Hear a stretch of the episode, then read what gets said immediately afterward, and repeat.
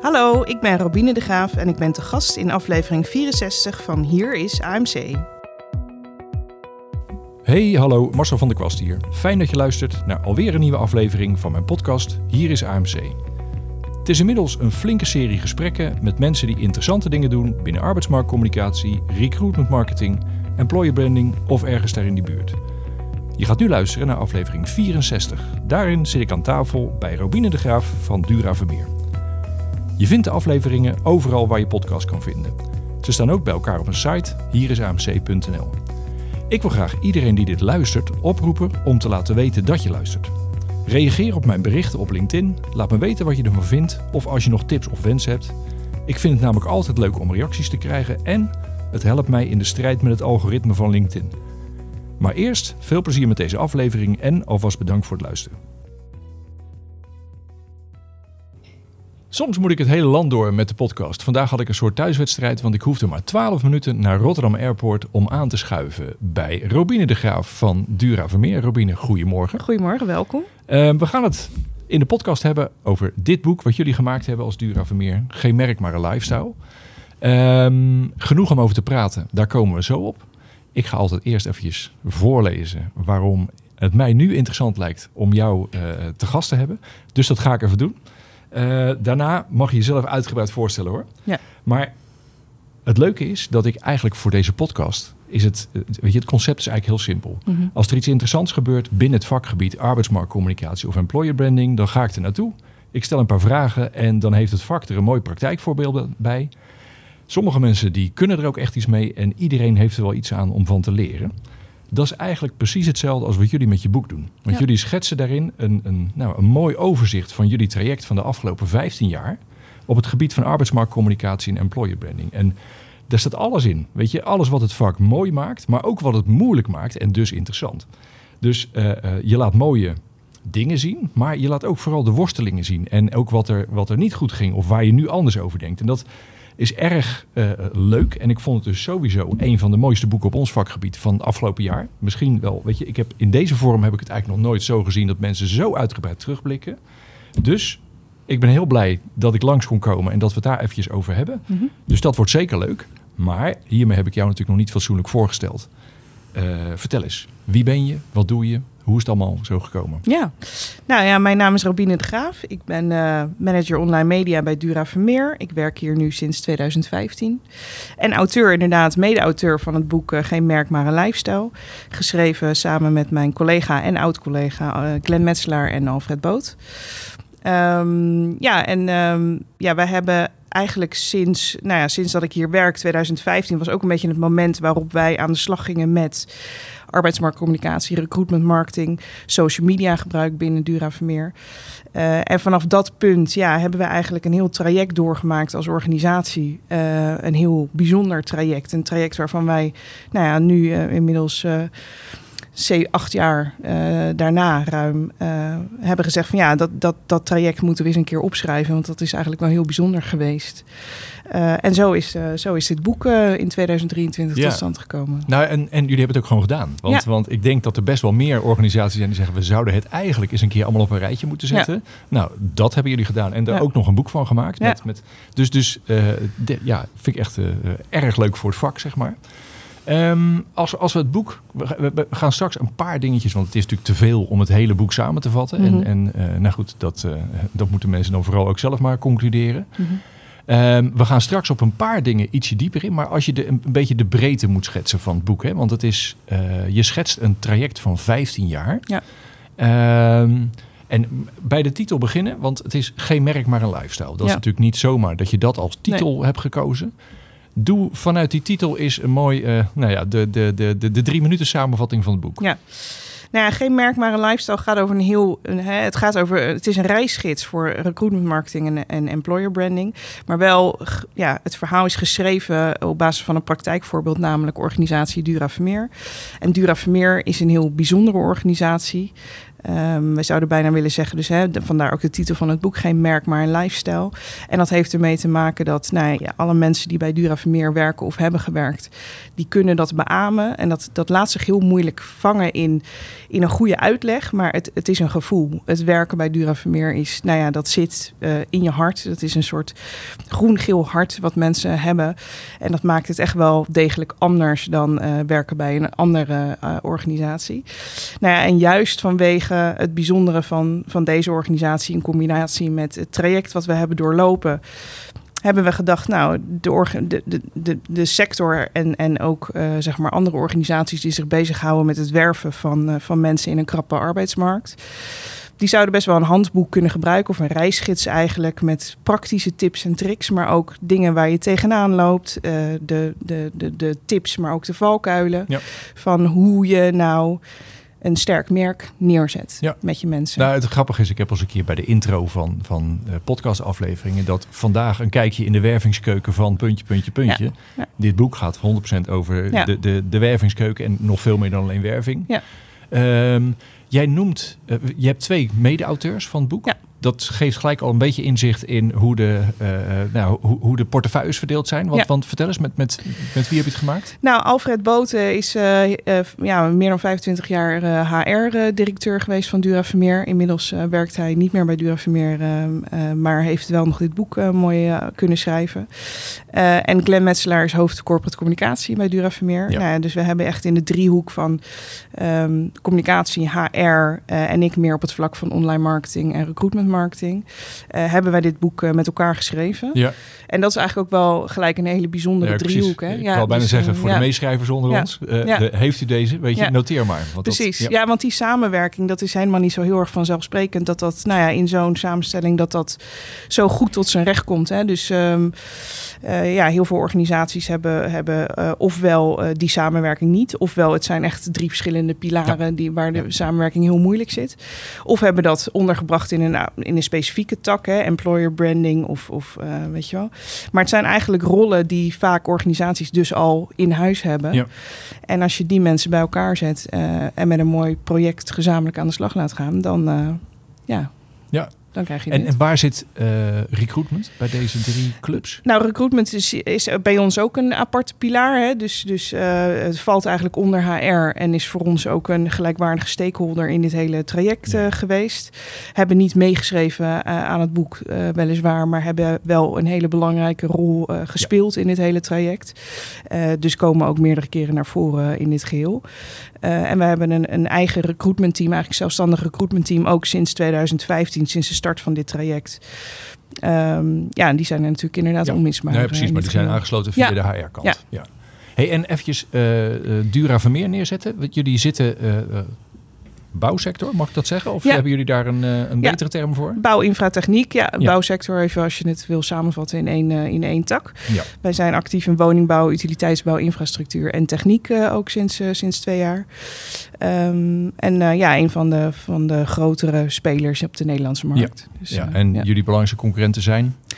BAM, Heijmans, ehm, nou ja, de, ja, de grotere ja, precies. En dat van, is natuurlijk al jarenlang een krappe arbeidsmarkt. Ja. Dus vandaar dat het ook wel interessant is om, om dit te lezen. Want dan, dan moet je iets, of weet je, dan liggen er kansen op andere gebieden. Ja.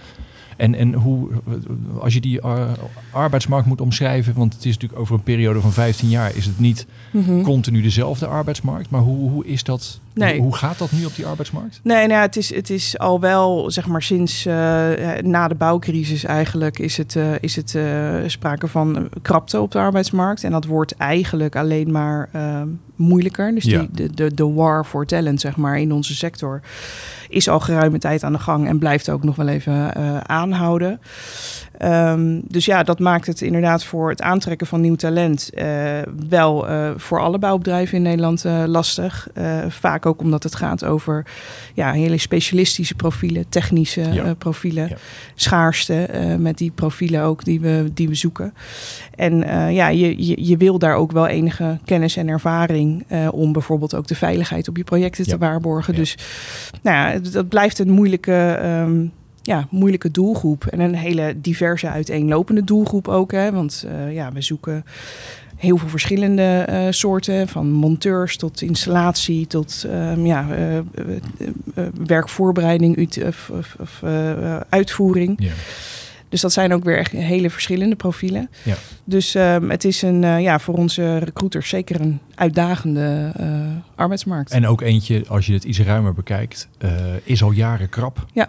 de verwachting is volgens mij ook niet dat die krapte er nee. de komende jaren vanaf gaat. Sterker nee. nog, als ik hoor hoeveel we moeten bouwen, dan ja. ligt het probleem misschien juist wel bij de werving van clubs zoals jullie. Ja, zeker. Dus nou, dat, dat is voor zo'n boek is dat juist wel, uh, wel prettig. Want weet je, die situatie, uh, ja, voor hetzelfde geld heb je mooie plannen en je omschrijft in het begin ergens dat je natuurlijk een mooi plan had en toen brak er een crisis uit en toen kon dat even op de plank. Dan zal de komende jaren die, die, die, kans niet zo heel nee, groot. Nee, die kans is niet zo heel groot. Dus we hebben nu al uh, ja, een aantal jaren doorlopend zo'n 200, 250 openstaande vacatures eigenlijk altijd wel. Ja, en je kan je voorstellen dat op het moment dat wij een nieuw groot project aannemen, dat er ook in één klap best wel weer wat mensen bij moeten. Nou is het gelukkig wel zo dat we uh, niet meer, uh, hè, op het moment dat je even wat minder projecten hebt, uh, ook minder mensen in de organisatie hebben, waardoor je bij de volgende nieuwe project weer heel veel nieuwe moet gaan werven. Dus dat doen we, doen we wel goed. Ja. Denk ik. Maar dan alsnog gaat het om veel vacatures ja, en, weinig, weinig Hoeveel mensen. werken er bij Dura Vermeer?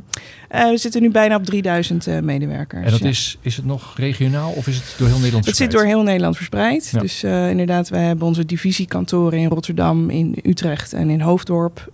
en dan nou ja, eigenlijk tussen Hengelo en ja, eigenlijk alle regio's van Nederland. Precies. En even voor de, de, de iets meer buitenstaanders, zoals ik mezelf nog voor dit gesprek graag noemde. Ja. Um, jullie zijn van geel-groen, hè? De, ja. de, de geel-groene bouwketen, die kleur, vallen je op op het moment dat je het luistert. Ja. Ik heb een tijdje iets voor TBI gedaan. Dat was paars met groen, dus die vallen dan ook op. Ja. Ik heb normaal gesproken wel eens een TBI-pen op tafel liggen. Die heb ik nu uh, uh, nou, die heb ik moeten verwijderen. Die heb je net weer even in je tas gestopt, hè? Ja. dat is wel grappig. Oké, um, oké, okay, maar dat is even goed om het zo neer te zetten. Um, la, laten we het eerste deel van het boek induiken. Want, want kijk, de basis is natuurlijk je ja, ik noem het maar eventjes heel makkelijk, je verhaal. Mm Van wie ben je, wat gebeurt hier, wat is er zo bijzonder om hier te werken. Ja. Jullie omschrijven in het boek uh, Employer Brand 1.0 en 2.0. En uh, dat is mooi om dat in de loop van de tijd ook te zien, te zien veranderen. Ja. Uh, neem ons eens mee naar de, nou ja, ik zou bijna zeggen, de totstandkoming van Employer Brand 1.0. Want, want ergens noemen jullie de nieuwe bedrijfsstrategie die toen gevoerd werd. Ja. Neem ons eens mee in hoe, hoe je dat als uitgangspunt hebt genomen en hoe je die naar de arbeidsmarkt hebt ja. ingevuld of doorvertaald. Ja, nou die switch, dat was natuurlijk best wel een belangrijke switch. Dat was eigenlijk de eerste keer dat wij, um, nou ja, onze, de totstandkoming van onze businessstrategie ook um, echt met uh, alle lagen van de organisatie gezamenlijk uh, uh, hebben uitgerold. Dus, um, en dat is een traject waar ik, zeg maar, net, ja, dat was net het moment waarop ik binnenkwam, zeg maar, in 2015. En um, Glenn, mijn collega, en, uh, en Alfred hebben dat traject begeleid. Het zijn allemaal sessies geweest, waarbij eigenlijk alle mensen van Dura Vermeer, uh, waar je ook uh, werkte, um, betrokken zijn geweest bij de totstandkoming van de businessstrategie. En dus ook tegelijkertijd hebben wij gezegd, we, we, hè, we moeten een, een, ons werkgeversmerk neerzetten. En dat was ook de eerste denkrichting waarbij we zeiden, we, we willen niet het verhaal zelf creëren, maar het moet echt een verhaal zijn waar mensen zich in herkennen. En wat eigenlijk geschreven is bijna door de mensen die hier werken. Want wie kunnen het verhaal immers beter vertellen dan de mensen die het dagelijks zelf ervaren? Uh, dus dat was ook een hele nieuwe manier van het tot stand komen van je employer brand, omdat we heel veel onderzoek hebben gedaan, zowel intern als extern, uh, binnen het bedrijf, maar ook uh, de doelgroepen zeg maar buiten het bedrijf. Heel veel concepttesten hebben gedaan, vragen hebben gesteld.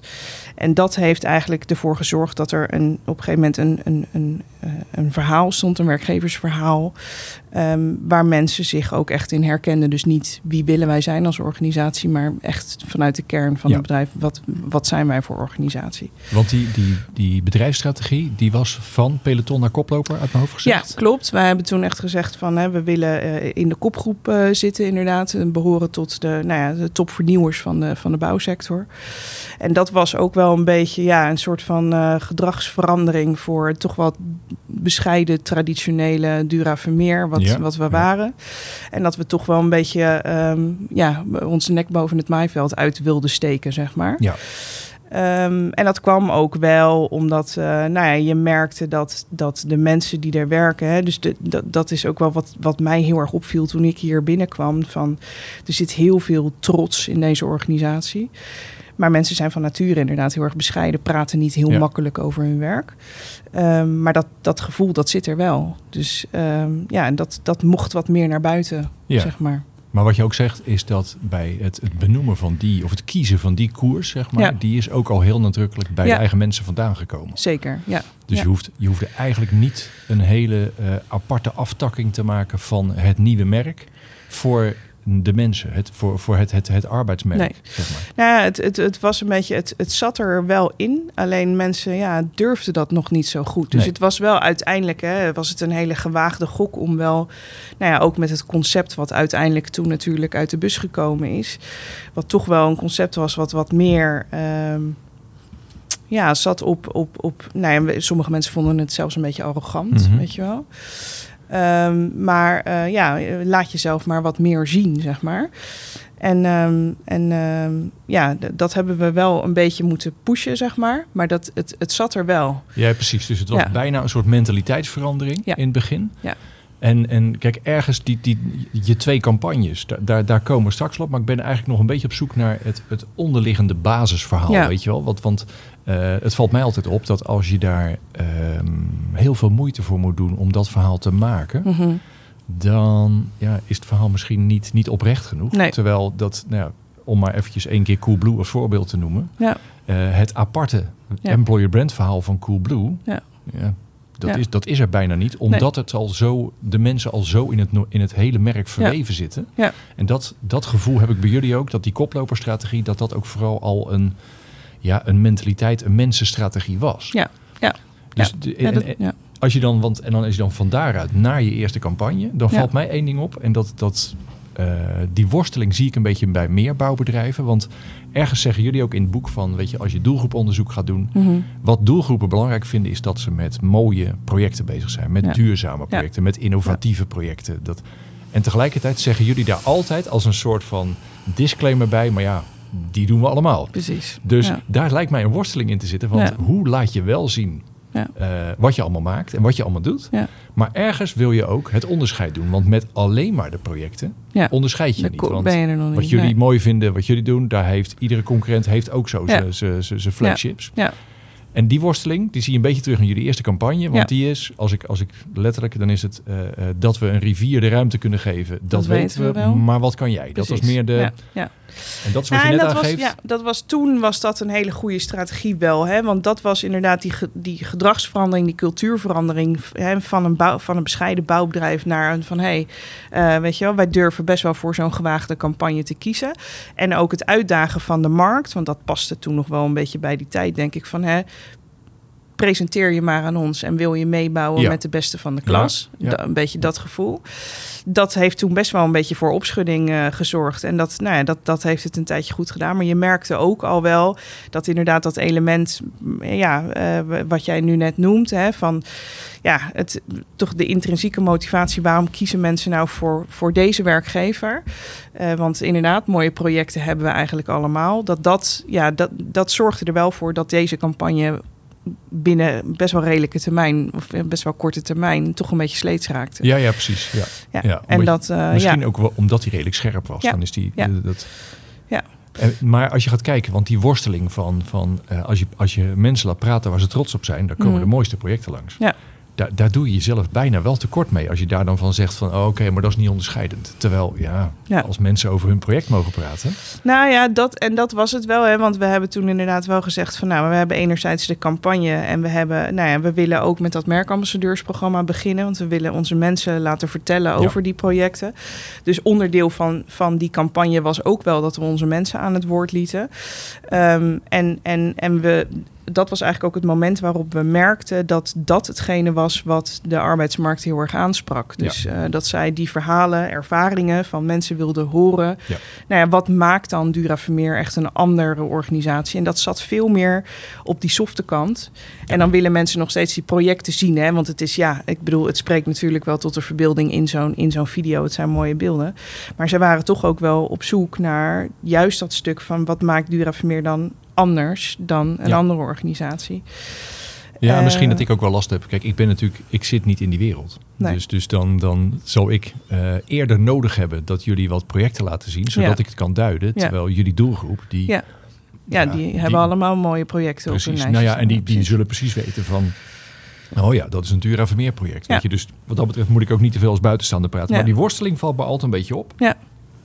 Terwijl hoe meer je dan bij die projecten komt, ja, daar heb je onvoorstelbaar veel dingen te laten zien. Maar daar komen we zo wel op. Want alvast een beetje duiden. We gaan het eerst even over het verhaal hebben. Straks wil ik iets meer inzoomen op de ambassadeurs en op referral. Weet je, Mhm. hoe je dan die mensen aan de slag krijgt. En dan aan het eind gaan we kijken of we ook nog toekomen aan de rolverdeling. Weet je, wie Ja. zijn er nou allemaal bij betrokken en wat moet je vooral zelf doen en wat niet. Dus Mhm. dat is alvast heel professioneel. Een soort doorkijkje Ja. voor de podcast. Mensen blijven vooral luisteren.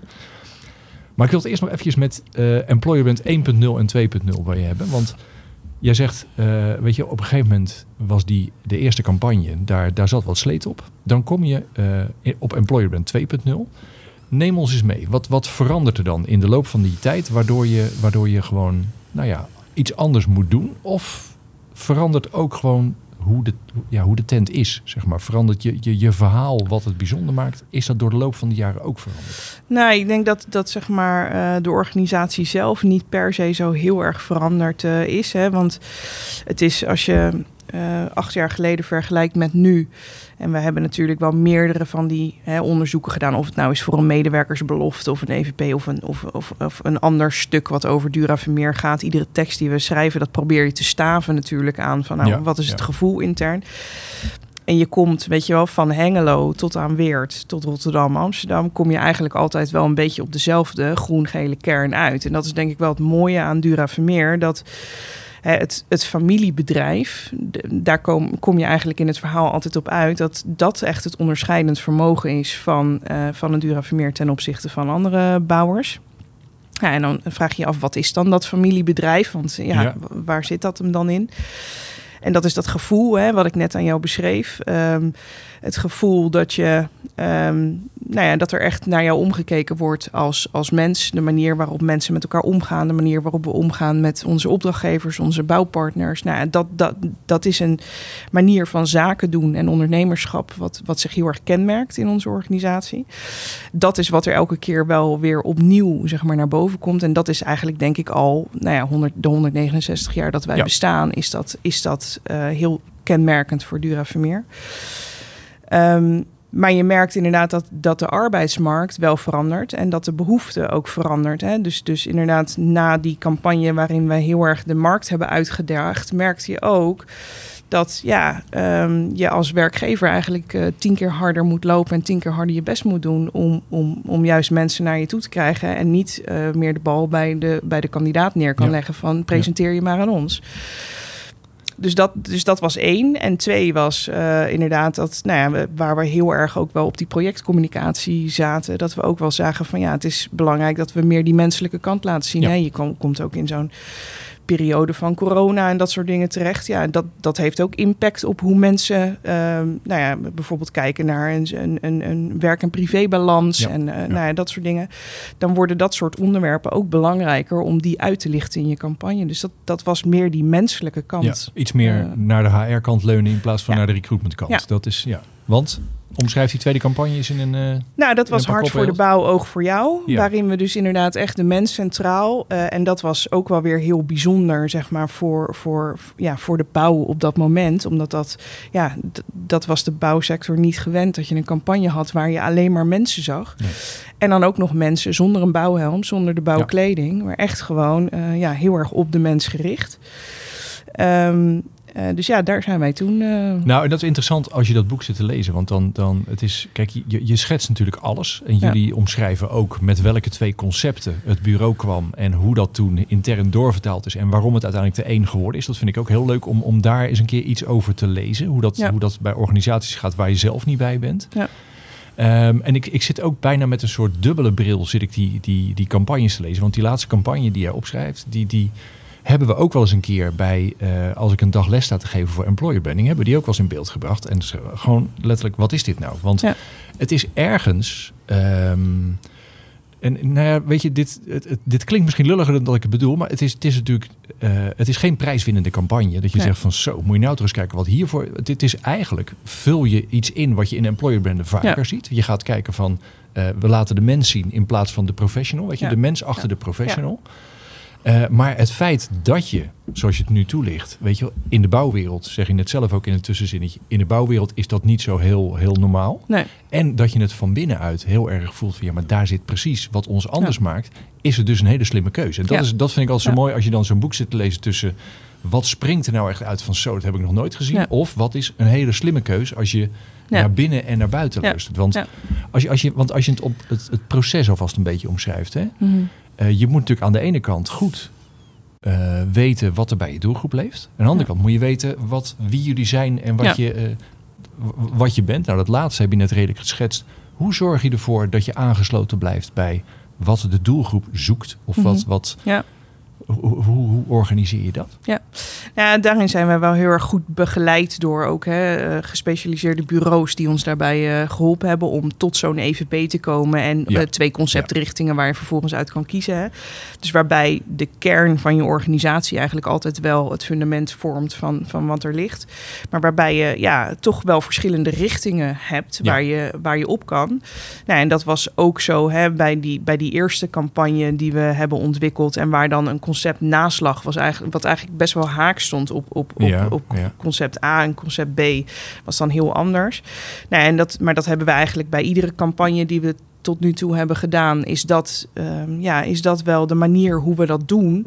Eh, van ja, je, je hebt twee richtingen, eh, maar uiteindelijk bepaalt je doelgroep eh, welke van de twee het wordt. Ja. Want hè, we hebben inderdaad, dat zei je net al, we hebben, we hebben intern dan gekeken met een hele groep stakeholders, hè, want iedereen is daar ook weer bij betrokken. Van, joh, wat spreek je het meeste aan? Waar voel je het meeste mee? En dan kom je eigenlijk bijna altijd op zo'n soort 50-50 verdeling Ja, uit. ja. Want de een identificeert zich meer met het een en de ander met het ander. Maar uiteindelijk gaat het erom wat spreekt de doelgroep aan. En dan, ja, dan merk ik gewoon dat je heel vaak te maken hebt met, met de tijdgeest. En dat, dat verandert, vind ik, best wel snel. En Ja. steeds sneller ook. Ehm, ja, in welke tendens mensen zitten en wat ze op Ja. dat moment eh, ja, aanspreekt. Wat, ja. Dus ehm, Ja, en ook de balans tussen, tussen binnenhalen en binnenhouden. Weet Ja. je, op een gegeven moment moet je dat natuurlijk ook. eh, Ja. dat, zie je met name ook veranderen door de jaren heen. Dat Ja. je ook steeds, eigenlijk steeds, steeds, steeds duurzamer verhaal gaat houden. Ja. Van dat het, oké, hiermee halen we mensen binnen. Maar dit Ja. is gelijk ook het verhaal waar, waar, waarmee we onze eigen mensen. zeker, Eh, ja. Oké. Ehm, ik denk dat ik de volgende even om ga gooien. Want we Oh, zijn nu ja. zo logisch. Het is nu hartstikke logisch om het even over die samenwerking te Ja. hebben. Want, want als je het hele proces even doorloopt. Hè, Ja. van, en, dan, en dan snap ik dat ik het, he- dat- ik het veel in, in veel grovere brokken moet opdelen. Omdat we nou eenmaal niet een heel boek hebben. Maar eh, Mhm. ruim een half uur. Zoals ik het elke keer zo, eh, zo, zo met een knipoog zeg. Ehm, maar je hebt natuurlijk aan de ene kant het, het ontdekken en het benoemen van je verhaal. Ja. Het luisteren naar de doelgroep wat daar leeft. Dan ga je ergens campagnes maken en eh, met, met bureaus samenwerken. eh, en dan ga je ergens die, die, nou, ja, je boodschap wegzetten via allerlei kanalen. Ja.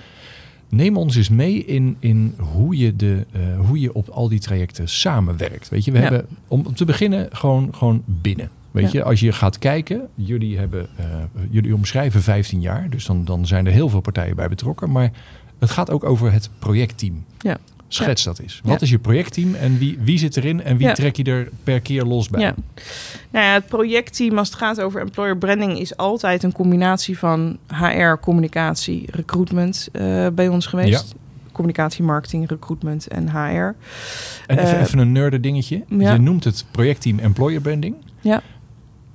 Gaat dat ook zover als dat daar eh, de, de, de recruitment marketing uitingen eh, ergens op aangesloten zijn? Of is Ja. het echt puur? Ja, precies. Ja, dus wij noemen het even ja, employer branding of arbeidsmarktcommunicatie als geheel. Hè? Maar Ja. daar hangen allerlei dingen onder. Dus recruitment marketing, eh, je employer branding. En inderdaad, wij doen zoveel mogelijk in een soort van multidisciplinaire Nou, ik vraag samenstelling. hem bewust even, omdat soms zie je ook wel eens een keer dat er een apart team employer branding is. Ah, zo. Nee. En dat het een soort van, dat is voor het verhaal en de rest dat regelt allemaal zijn eigen. Dus dat is voor de Ja. meestschrijvers is dat punt 2, schrijf hem op. ja, want employer precies. branding tot en met de dagelijkse Ja, praktijk. tot en met de dagelijkse praktijk. Alles bij elkaar samengevoegd. Dus daar zit ook in onboarding bij ons en referral. Nou, dat pakken we allemaal als geheel.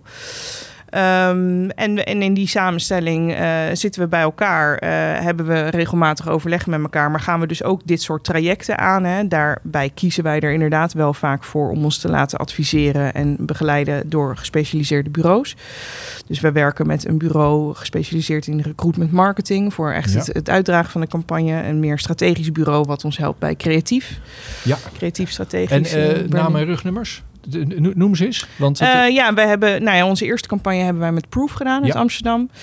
Uh, tweede campagne met Radency uh, uit Capella aan de IJssel.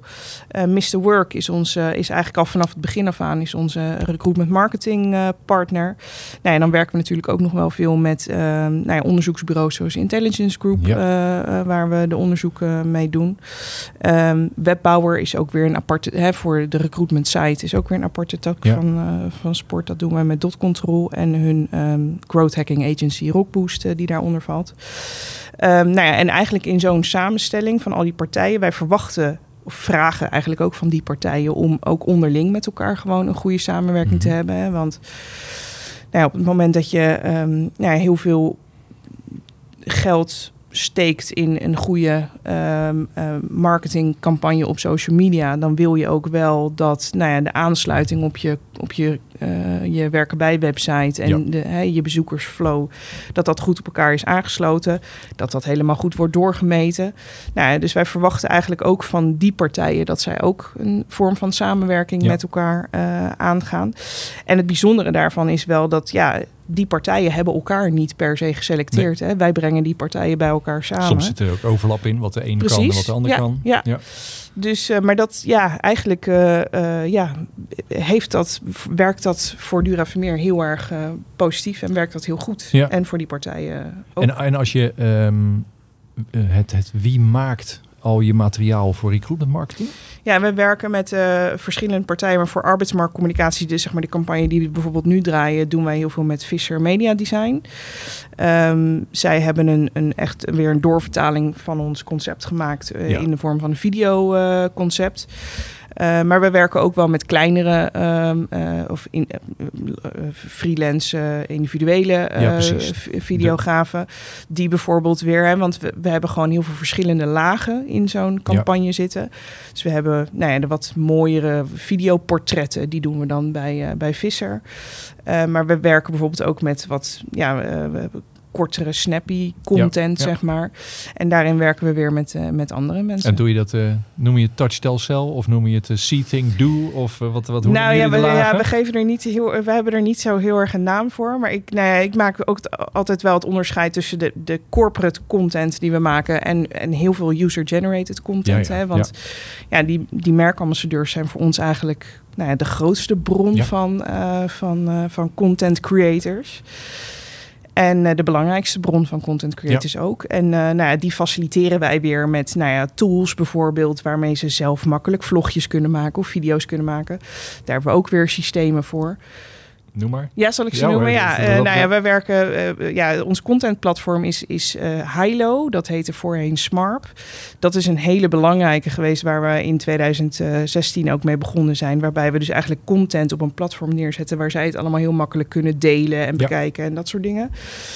we werken ook met Skidio. Dat is een soort platform waar je nou ja, een soort huisstijl templates voor content in kunt maken. Waar mensen, onze eigen medewerkers, ook nou ja, foto's of ja, content. Ja, zodat het allemaal wel in lijn is. Zodat wel, het allemaal past bij de campagnestijl die je voor ogen hebt.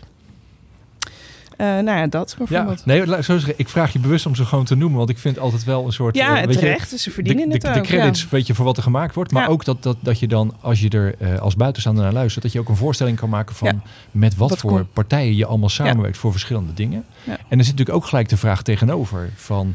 ehm, met al die partijen die je omschrijft, doe je ook nog heel veel zelf. Omschrijf die balans eens. Want, want je wil natuurlijk um, nou ja, ja, ja, zo min mogelijk zelf doen is niet de goede omschrijving. Maar je kunt niet alles zelf nee. doen. Je wil wel zelf de, de regie houden. Ja. Hoe zorg je ervoor? Wat doe je bewust wel zelf? En hoe, hoe hou je uh, alle bureaus ja.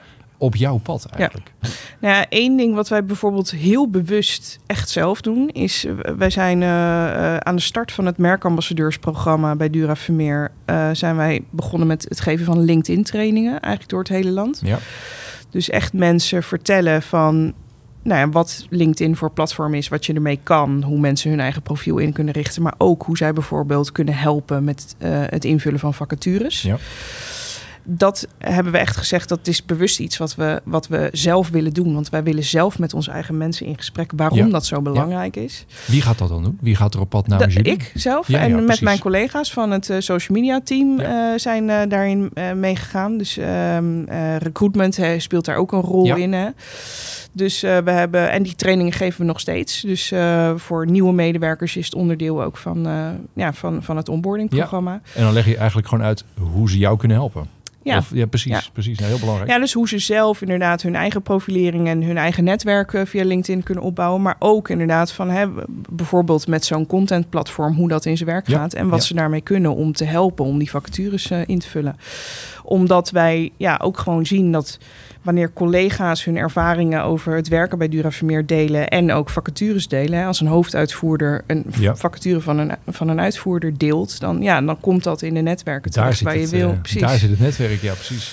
Dus, um, dus ja, die, die trainingen zijn nog steeds heel erg populair. En dat heeft eigenlijk ook wel een hele zwengel gegeven aan dat En die doe je dus bewust zelf? Ja, die doen we bewust zelf. Ja, omdat we ja, echt zelf in gesprek willen met onze mensen daarover.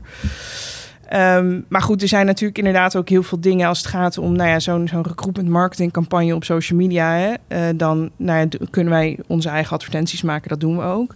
Maar wij laten ons echt wel adviseren over nou ja, een goede strategie, hoe je die advertenties uitzet, in welke fases, uh, nou ja, keyword analyses, dat soort dingen allemaal.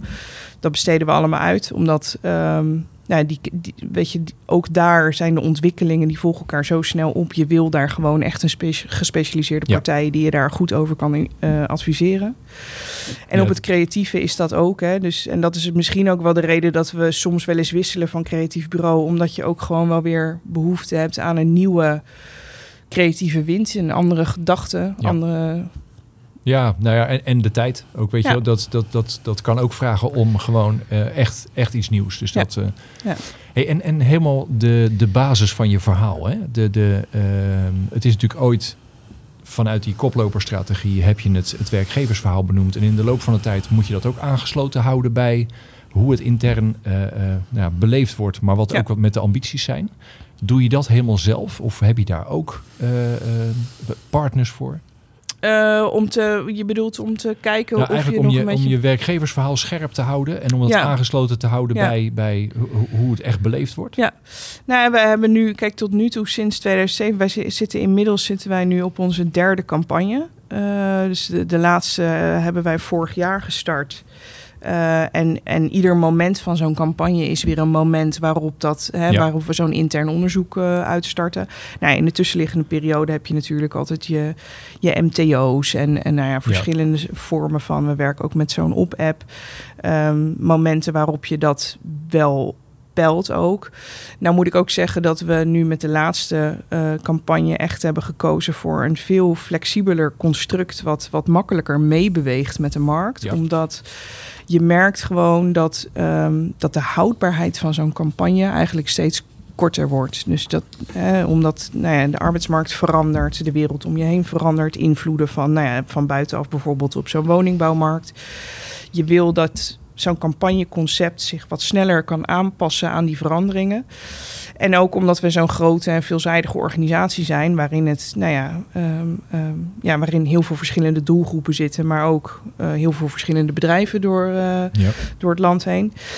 Dat je uh, wat veelzijdiger wil kunnen laten zien, weet je wel. En de projecten en de mensen, maar ook de strategische ja. thema's waar je als organisatie op richt. Dus daar um, zijn wij nu weer overgestapt op een nieuw concept hebben daar ook weer een onderzoek aan vastgehangen. en ook onze organisatie, want wij hebben een decentrale uh, communicatie- en HR-organisatie. Ja. Met collega's die heel graag ook de eigen cultuur, identiteit van die verschillende bedrijven door het hele land naar, naar buiten willen brengen. Waarbij we dus echt gekozen hebben voor een concept waar wat meer vrijheid in ja, zit. precies. precies. Dus maar, de, maar de basis, wat je eigenlijk bij zo'n bureau neerlegt, van joh, dit is, dit is wie we zijn, dit is wat ons ja. bijzonder maakt dat is, als je dat moet vergelijken met hoe dat 15 jaar geleden begonnen is, is daar niet zo heel veel in veranderd als ik dat zo hoor. En dat, en dat, dat, nee. dat hoeft ook niet, hè? maar dat is Klopt ja. dat? Is Ja, ik denk dat dat wel. Ik denk dat daar wel een hele belangrijk. Dat daar ja, het fundament. Dat dat eigenlijk vanaf het begin af aan wel, wel erin zit, heel erg. Ja, nou, mooi, mooi. Ja. Oké, nou dat, dat, laat ik zo zeggen, qua samenwerking vind ik het heel eh, leuk en interessant om te horen, omdat het vooral ook, ja weet je, je doet zoveel. Ja. Eh, ja, je doet genoeg zelf, maar je doet ook genoeg samen met andere partijen. Dus dat, dat, dat schets je hartstikke mooi. Ik weet zeker dat dat voor veel partijen heel interessant is. Ja. Ehm, ik wil even naar het laatste blok, want ehm, je eigen mensen, je zei het net ook al, weet je, de, de verhalen die je eigen mensen vertellen, dat, dat, dat is eigenlijk een van je belangrijkste bronnen van, van zichtbaarheid. Ja. Ehm, daar gaat in het boek ga je daar ook uitgebreid op in. En dat is, dat is hartstikke waardevol. Eigenlijk een, een hele makkelijke vraag. Maar ik realiseer me dat het eh, best een moeilijk antwoord kan zijn. Maar hoe... je mensen zijn trots. Hoe krijg je ze zover dat ze, eh, dat ze jou gaan helpen met, met hun verhalen? Nou, ik denk ehm, in de periode 2016, waar wij al vrij snel tot de conclusie kwamen, is dat dat gevoel van trots zich heel dicht onder de oppervlakte bevond. Hè? Dus dat er met name gewoon. ehm, als je dan echt met mensen in gesprek ging, en, en daarom vind ik het zo belangrijk om die gesprekken zelf te voeren, is van joh, wat weerhoud je er nou nu bijvoorbeeld van om op LinkedIn af en toe iets te posten? En dan, dan was het antwoord eigenlijk heel vaak dat mensen gewoon simpelweg niet zo goed wisten hoe ze dat moesten doen. Dus ze vinden eigenlijk, hè, want me- mensen die bij Dura Vermeer werken voelen zich heel erg betrokken en verantwoordelijk voor hun werk, maar ook voor hun team bijvoorbeeld. Hè. Dus ook voor het opvullen van de vacatures in hun eigen team. Daar willen ze graag een steentje aan bijdragen. Maar ja, je moet een linkje van een website knippen, plakken en dan moet er nog een foto bij en dan moet je nog een tekst bedenken en die tekst die mag er Ja. geen spelfouten. Dus er zat ook best Ja. wel een beetje Drempels. ja, drempels, Zeker allerlei drempels. mensen die- Precies, die daar helemaal geen gevoel bij hebben Die natuurlijk. waarschijnlijk helemaal niet zoveel achter een computer zit op een Nee, dag. Dat- nee, ook helemaal niet. Dus wij kwamen er eigenlijk achter van, nou ja, als wij nou een aantal tools kunnen aanreiken, waardoor we het voor hun wat makkelijker maken om die content te delen. ehm, en we gaan dat een beetje eh, wat intensiever begeleiden aan de beginperiode. Nou, dat zijn we gaan doen, eigenlijk met een soort testgroepje van 30 personen. Ehm, en dat, dat testgroepje, dat was binnen drie maanden waren dat al 120 mensen die zich hadden aangesloten bij het groepje. En zo is dat eigenlijk heel snel als een sneeuwbal eh, in de organisatie geland. Eh, nou ja, en wij kwamen dus tot de conclusie van ja, mensen willen wel heel graag, maar ze weten gewoon niet zo heel goed hoe. Nee. Dus nou ja, daarvan denk ik wel, weet je wel, in een organisatie waar mensen trots zijn op hun werk, eh, zit die motivatie, die zit er gewoon. Het is alleen even de vraag, hoe kun je dat als communicatieafdeling of als HR of recruitment, hoe kun je dat traject een beetje begeleiden en Ja. makkelijker voor ze maken? Eh, en dat is eigenlijk waar wij ons eh, in ons werk eigenlijk heel veel mee bezighouden. Van ja, hoe kunnen we eigenlijk onze mensen zo goed mogelijk faciliteren en ondersteunen? En niet zozeer hoe kunnen we het heel erg qua inhoud regisseren. Want dat is helemaal niet nodig. Nou ja, nee, en, dat, Dus- en dat, dat zeg je in het boek ook een keer heel Ja. nadrukkelijk. Van de rol die je hebt als communicatieafdeling ja. is veel meer het faciliteren geworden. In plaats van dat je, eh, nou ja, kom maar hier en dan gaan wij de campagne Ja. wel voeren en dan gaan wij wel mensen voor je Ja. werven. Nee, Nee. je- want, want ergens zeg je natuurlijk, zonder dat je het realiseert, geef je hiermee gewoon echt de, de, de, de perfecte gebruiksaanwijzing. Want jij begint met zeggen dat iedereen zich heel betrokken voelt bij de werving. Ja. Nou, daar zit voor veel partijen ook nog flink de uitdaging. Ja. Want het wordt nog veel te vaak gedacht van... hé, hey, recruitment, gaan jullie eens werven voor mij? Ja. Nee, wacht eventjes. Ja. Jij bent Ja. voor ons interessant, want jij moet vooral laten zien wat je doet. ja. Nou, die strijd die is bij jullie wat Ja. makkelijker. Ik weet zeker dat die bij andere organisaties... dat daar de strijd moet zijn. Ja, de vraag is of, dat, eh, of de strijd echt zit in van... Ik denk ook dat mensen zich dat gewoon niet zo goed realiseren. Nee, wat zij zelf kunnen doen om daar een steentje aan bij te dragen. Precies, ja. Maar dat die bereidwilligheid, die zit er Ja. wel. Ja, ze zien gewoon niet hoe ze jou kunnen helpen Nee, daarbij. nee. Terwijl, nou ja, dus, dus daarom snap ik ook wel Ja. dat je zegt... dat gesprek wil ik zelf doen. Ja. Want dat, Ja. dan gaat het 100% daarover. Ja. Maar het is inderdaad, weet je, ja, de rol van, van, een, hè, van een communicatieadviseur bijvoorbeeld, is wel heel erg veranderd als je kijkt naar, eh, naar zeg maar tien jaar geleden. Waarbij je dus inderdaad veel meer aan het ondersteunen, faciliteren en het loslaten van de regie Ja, op ja. dingen zoals huisstijl. En, hè, want dat Ja. is wel ook de keerzijde. Ja, maar tegelijkertijd zeg je ook, weet je, met die tool weet je dat die bandbreedte, het, het, het, ze hebben ruimte, maar je weet ook dat het uiteindelijk huisstijl genoeg gaat zijn. Ja. Dus die tool is de andere belangrijke. Dat is, Ja. En inhoudelijk, in hoeverre moet je mensen over een drempel heen trekken om ehm, nou ja, leuke dingen over hun werk te gaan vertellen? Ja. Nou, op, op zich niet. Alleen ik denk dat ze zelf niet heel goed een gevoel hebben bij wat nou echt de bijzondere dingen Nee, aan precies, zijn. precies. Hè, want eh, dat is de- ergens in dat boek komt dat ook naar voren. Ik kan me nog heel goed herinneren toen ik net bij Dura Vermeer werkte. Toen, en dan ging ik op projectbezoek. En dan stond ik aan de rand van een hele grote parkeergarage die ze aan het bouwen waren midden in het centrum van Leiden. Dat was heel indrukwekkend ook, want ja, echt een enorme bouwput. En eh, ik stond daar met de uitvoerder te praten en, ehm, en ik, vertel, ik vroeg hem van joh, en, en vertel eens wat hier over het project en zo. En, eh, nou, en dan komt er een heel verhaal over damwanden en cilinders en beton. En weet je wel, dat je denkt van eh, heel veel technische dingen.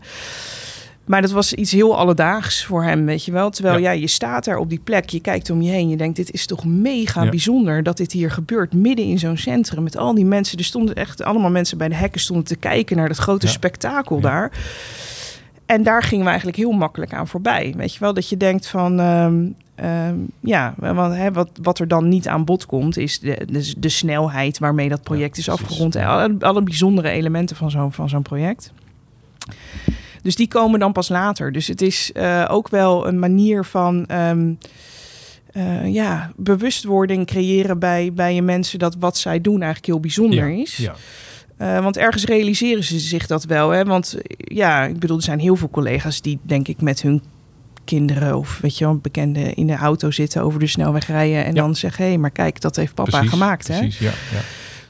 Dus maar dat gevoel, dat moesten we wel een beetje naar de oppervlakte brengen. Maar Van- eh, en de hele praktische vraag, hoe doe je dat?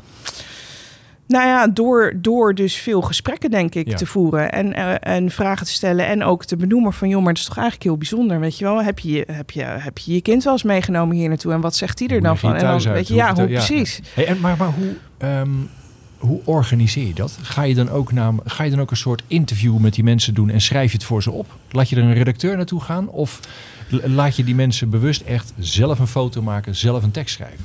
Ja, nou dat is een beetje een groeiend eh, traject geweest. Hè? Dus in het begin gingen wij naar de projecten toe vanuit communicatie om dat soort verhalen te schrijven op Ja. basis van de gesprekken die we daar voerden. En op een gegeven moment zijn we nou ja, met zo'n met zo'n eh, Hilo-platform gestart, waar mensen ook hun eigen foto's konden, konden uploaden ja. en hun eigen tekstjes erbij. En dan zie je dat mensen echt bewegen van, nou ja, van ambassadeur bijna naar een soort influencer. Hè? Want we hadden op een gegeven moment ook collega's die nou, bijvoorbeeld een collega van mij, Erik Bouw, heeft een eigen account, Bouwkraan, Ja, precies. op Instagram, waar hij elke dag foto's vanuit zijn bouwkraan maakt. Nou ja, dat, weet je wel. Eh, dus, dus je ziet wel dat mensen zich daar ook in ontwikkelen. Hè? Dus dat die content verandert en dat het Ja. steeds meer ging bewegen naar eigen content. Eh, en dat is wel heel gaaf om te zien. eh, dat we nu, ja, ik denk dat we nu om en nabij de 1500 collega's zitten die echt hun eigen content allemaal op social media plaatsen. Ja, en, so- en soms, want ehm één quote die ik tegenkwam was iemand die volgens mij, ja, was het een landingsbaan die jullie aan het aanleggen Ja. waren? En die op een gegeven moment, met, volgens mij is de titel van het artikel is, het is eigenlijk gewoon een breed fietspad. ja, Nou, ja. Dit is zo'n heerlijke, nuchtere, die die altijd, als je zo iemand vraagt om als het ware een stukje te schrijven, zal die dat er nooit inzetten, want Nee. dan gaat het over de techniek. Terwijl als je dan eventjes nog van tevoren met elkaar erover staat te praten, dan krijg je zo'n quote. En dat lijkt mij de kunst om dat soort dingen te blijven ja. Nou ja, Ja, te en- blijven horen, ja. maar ook om mensen de gelegenheid te geven Ja. om dat te vertellen of erover te praten. Dus dat, dat, dat vind ik altijd een heel interessante van. Ja, en die manier van praten, hè, dat, die, dat soort opmerkingen van het is eigenlijk gewoon een breed fietspad. Ja, die, die, die hoor je nog steeds elke dag. Ik bedoel, dat gaat ook denk ik niet verdwijnen. Nee. Dat mensen op die Nee, nee, manier, weet je, nog. het blijven, ja, het blijven gewoon hele nuchtere. Maar dat is juist leuk, hè? dat je Ja. dat dus wel opzoekt. Want Ja. mijn ervaring is ook dat als je mensen vraagt van joh, kom ons helpen met de werving, dat ze eigenlijk beginnen met clichés. Ja. Weet je, het, geen dag is hetzelfde. Ja, oké, fijn bedankt. Maar vertel nu maar eens een voorbeeld. Precies, dan is de conclusie wel geen dag is hetzelfde. Ja, En dan moet je altijd een beetje, Ja. een klein beetje eh, voorbeelden vragen, zetjes geven. En dan komen die mooie quotes. En dat, ja. Nou, en dat vind ik wel mooi aan de videoportretten die wij bijvoorbeeld maken met Visser. Dat doen zij heel goed voor in de campagne die wij nu hebben. Daar zetten we eigenlijk onze mensen neer en, en wordt er door een, een, ehm, een ehm, hoe heet het? Door zo'n spoken word artist wordt eigenlijk een soort ode aan, aan de collega wordt geschreven. Eh, en daar wordt eigenlijk de collega op zijn project in beeld gebracht. En eh, wij hadden een van de in, in de eerste reeks was een film van mijn collega Frank, Frank Leijten. En die, nou ja, dat ging dan ook over. ehm, ja, het, het, het familiegevoel binnen Dura Vermeer en de omgang Ja. met je collega's bijvoorbeeld op het project. En dat wordt dan ook in beeld gebracht. Hij met zijn collega's op het project en hoeveel plezier ze daar hebben. En ja, dat beeld, dat is wat mensen volgens mij willen zien. Ja. Weet je, dus als je het dan hebt over zo'n lege huls als een familiebedrijf, ja, wat, wat, hoe voelt dat Ja, dan? Ja, dat zit heel Ja. mooi in die videoportretten. Ja. Mooi, mooi inkijkje. En vooral ook met die verschillende partijen. Ehm, de stap die we natuurlijk moeten zetten. Voor de timing van de podcast niet ideaal. Maar we moeten het erover hebben als we het toch over ambassadeurs hebben. Want dan is de volgende stap is dat je referral ook gaat organiseren. Ja. Een beetje vanuit diezelfde mensen. Vanuit het enthousiasme. Ehm, vertel eens. Is dat een logische volgende vraag die je kan stellen? Of is dat stiekem eigenlijk best nog wel een hele eh, extra organisatie op zich? Nee hoor, ik denk dat mensen dat eh, ook de- eigenlijk hetzelfde als, weet je wel, wat ik net zei. Onze mensen willen heel graag meehelpen om die vacatures in te vullen. Dus wij hebben toen gekeken naar van oké, wat moet daar dan tegenover staan? Hè? Als je eh, iemand eh, uit je eigen netwerk aandraagt, eh, moet daar dan een bedrag tegenover staan. Hoe hoog moet dat bedrag dan zijn? Nou goed, daar, daar, daar hebben we nu een regeling voor en dat is een prima regeling. Maar uiteindelijk denk ik nog steeds dat het belangrijkste is dat je mensen vraagt om, om iemand uit hun privé, zeg maar, Ja. naar deze organisatie te brengen. En dat zijn de mensen die vaak het langste bij ons blijven. Hè? Dus dat is eh, heel waardevol voor ons. Maar ja, als vervolgens bijvoorbeeld iemand bij onze recruitmentafdeling terechtkomt en hij wordt niet uitgenodigd voor een eerste gesprek, daar gaat het mis. Ja. Dus volgens mij vinden eh, mensen het vooral heel erg belangrijk ehm, ja, hoe er met zo'n sollicitatieproces wordt omgegaan. En dan is uiteindelijk is het niet belangrijk of iemand daadwerkelijk wordt aangenomen, ja of nee. Maar wel de behandeling die zij krijgen, daar zit een bepaalde verwachting. En die moet je volgens mij als werkgever vooral kunnen garanderen dat dat op een goede manier Ja. gaat. Ehm, Puur vertrouwen. Ja, vertrouwen, en eh, weet je wel, de waardering ook voor dat iemand de moeite neemt eh, om, om, om, om iemand aan te dragen. Eh, want dat doen mensen niet zomaar. Nee.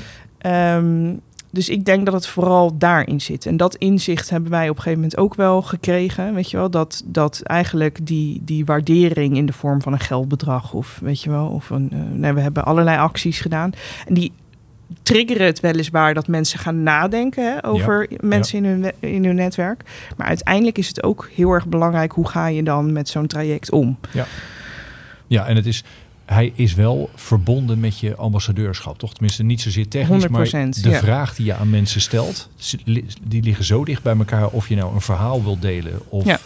iemand in je netwerk wil Ja. aandragen. Ja, het, het begint bij die vraag, jij kunt iets betekenen Precies. voor, eh, eh, ja, voor ons eigenlijk. Ja. Dus dat is, dat is puur eigenlijk een vertrouwensding. Ja, ja.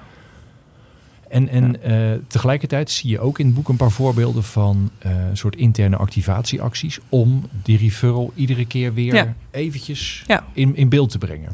En dat zijn eigenlijk redelijk platte acties. Tenminste, ja. Ja. plat zonder waardeoordeel, Ja, maar gewoon Ja. van jongens, weer even de aandacht voor. Ja. En dan is het veel meer een soort activatiedoelstelling. Ja, ja. Ja, zo, zo zie ik het in ieder geval. Weet Ja. je wel, dat het echt meer is om mensen bewust te, woor- eh, te krijgen. En, en hè, dan, dan helpt het om in, de, in de, de vele stroom van berichtgeving die we hebben op een intranet en dat soort dingen. Als je een, met een ludieke actie komt, hè, we hebben een keer een smart auto verloot en dat soort zaken.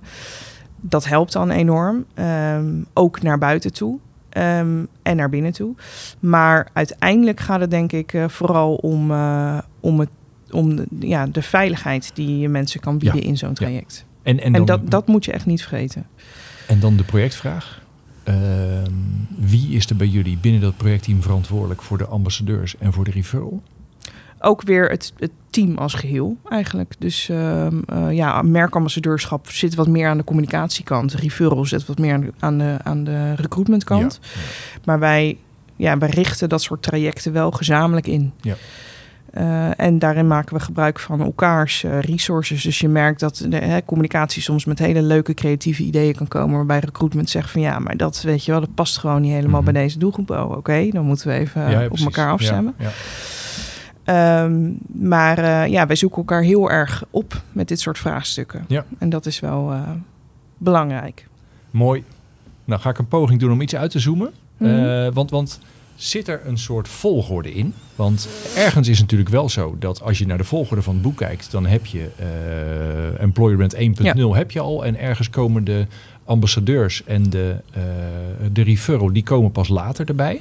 Is dat iets van de tijd? Is dat iets gewoon puur praktisch dat je er niet eerder aan toe kwam? Of hebben je eigen mensen ook iets moet er al een soort basis zijn voor een employer brand? Nou, ik denk dat in de ideale situatie om tot zo'n EVP te komen, hè, want dat zien we vaak wel als een soort van het startpunt. Dat je in ieder geval op papier hebt staan wat een beetje je organisatie-DNA is en wat je onderscheidend vermogen is.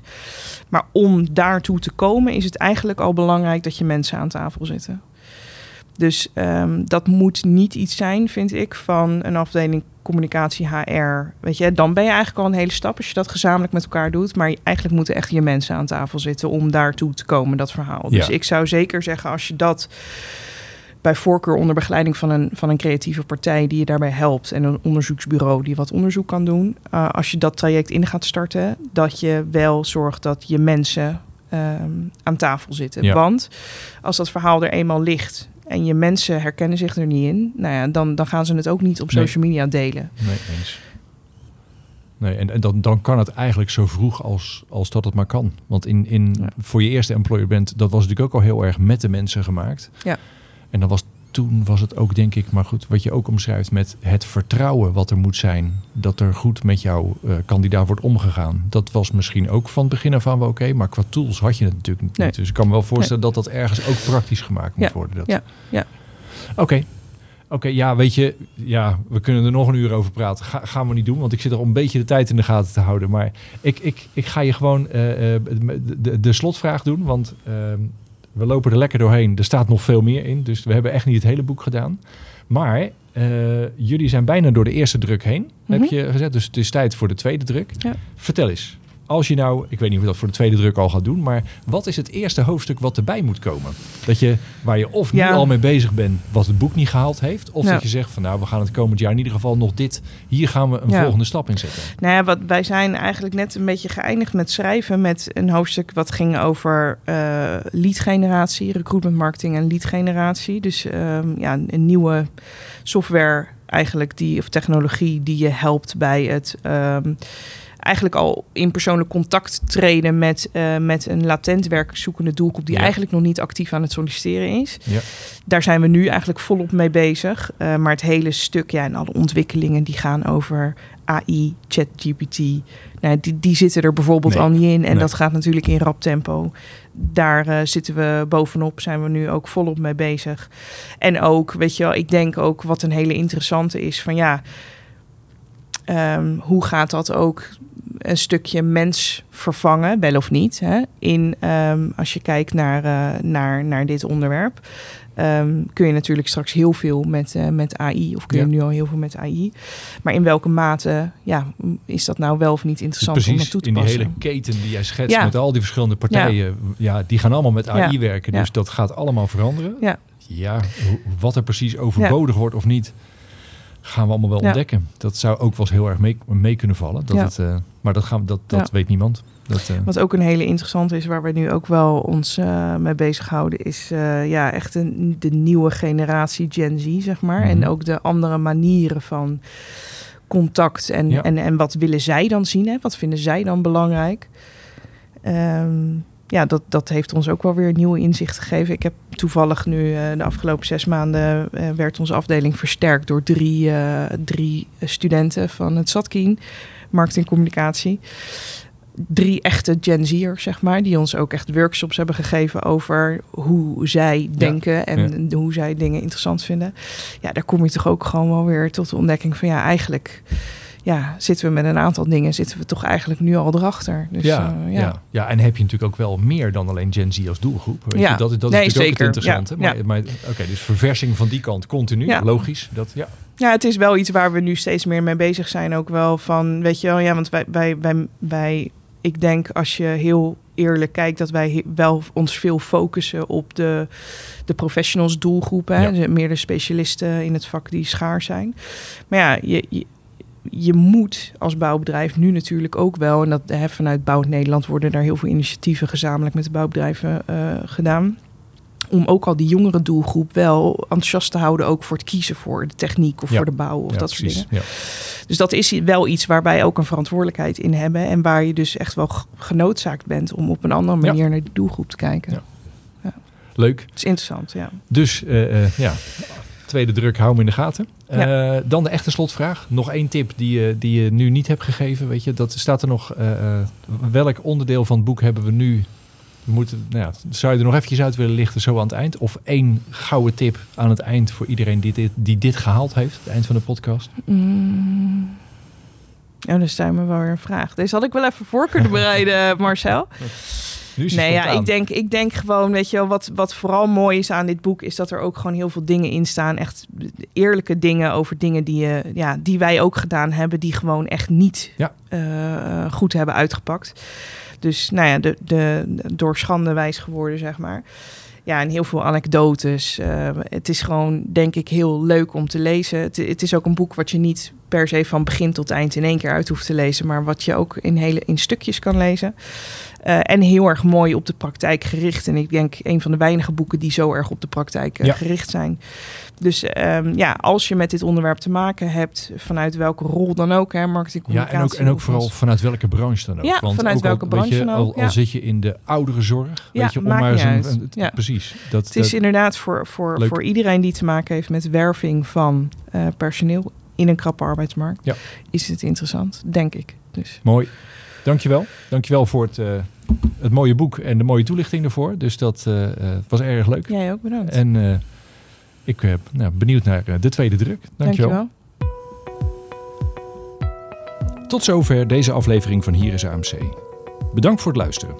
Je kunt je abonneren op deze podcast via Spotify, Podimo, Soundcloud, Stitcher, Apple Podcasts of op welke manier jij je podcast ook binnenhaalt. Ze staan ook op YouTube voor als je nog niks met podcast doet of als je er graag beeld bij wil zien. Alle info staat ook op hierisamc.nl. En de podcast is ook te vinden op Instagram. Graag tot een volgende keer.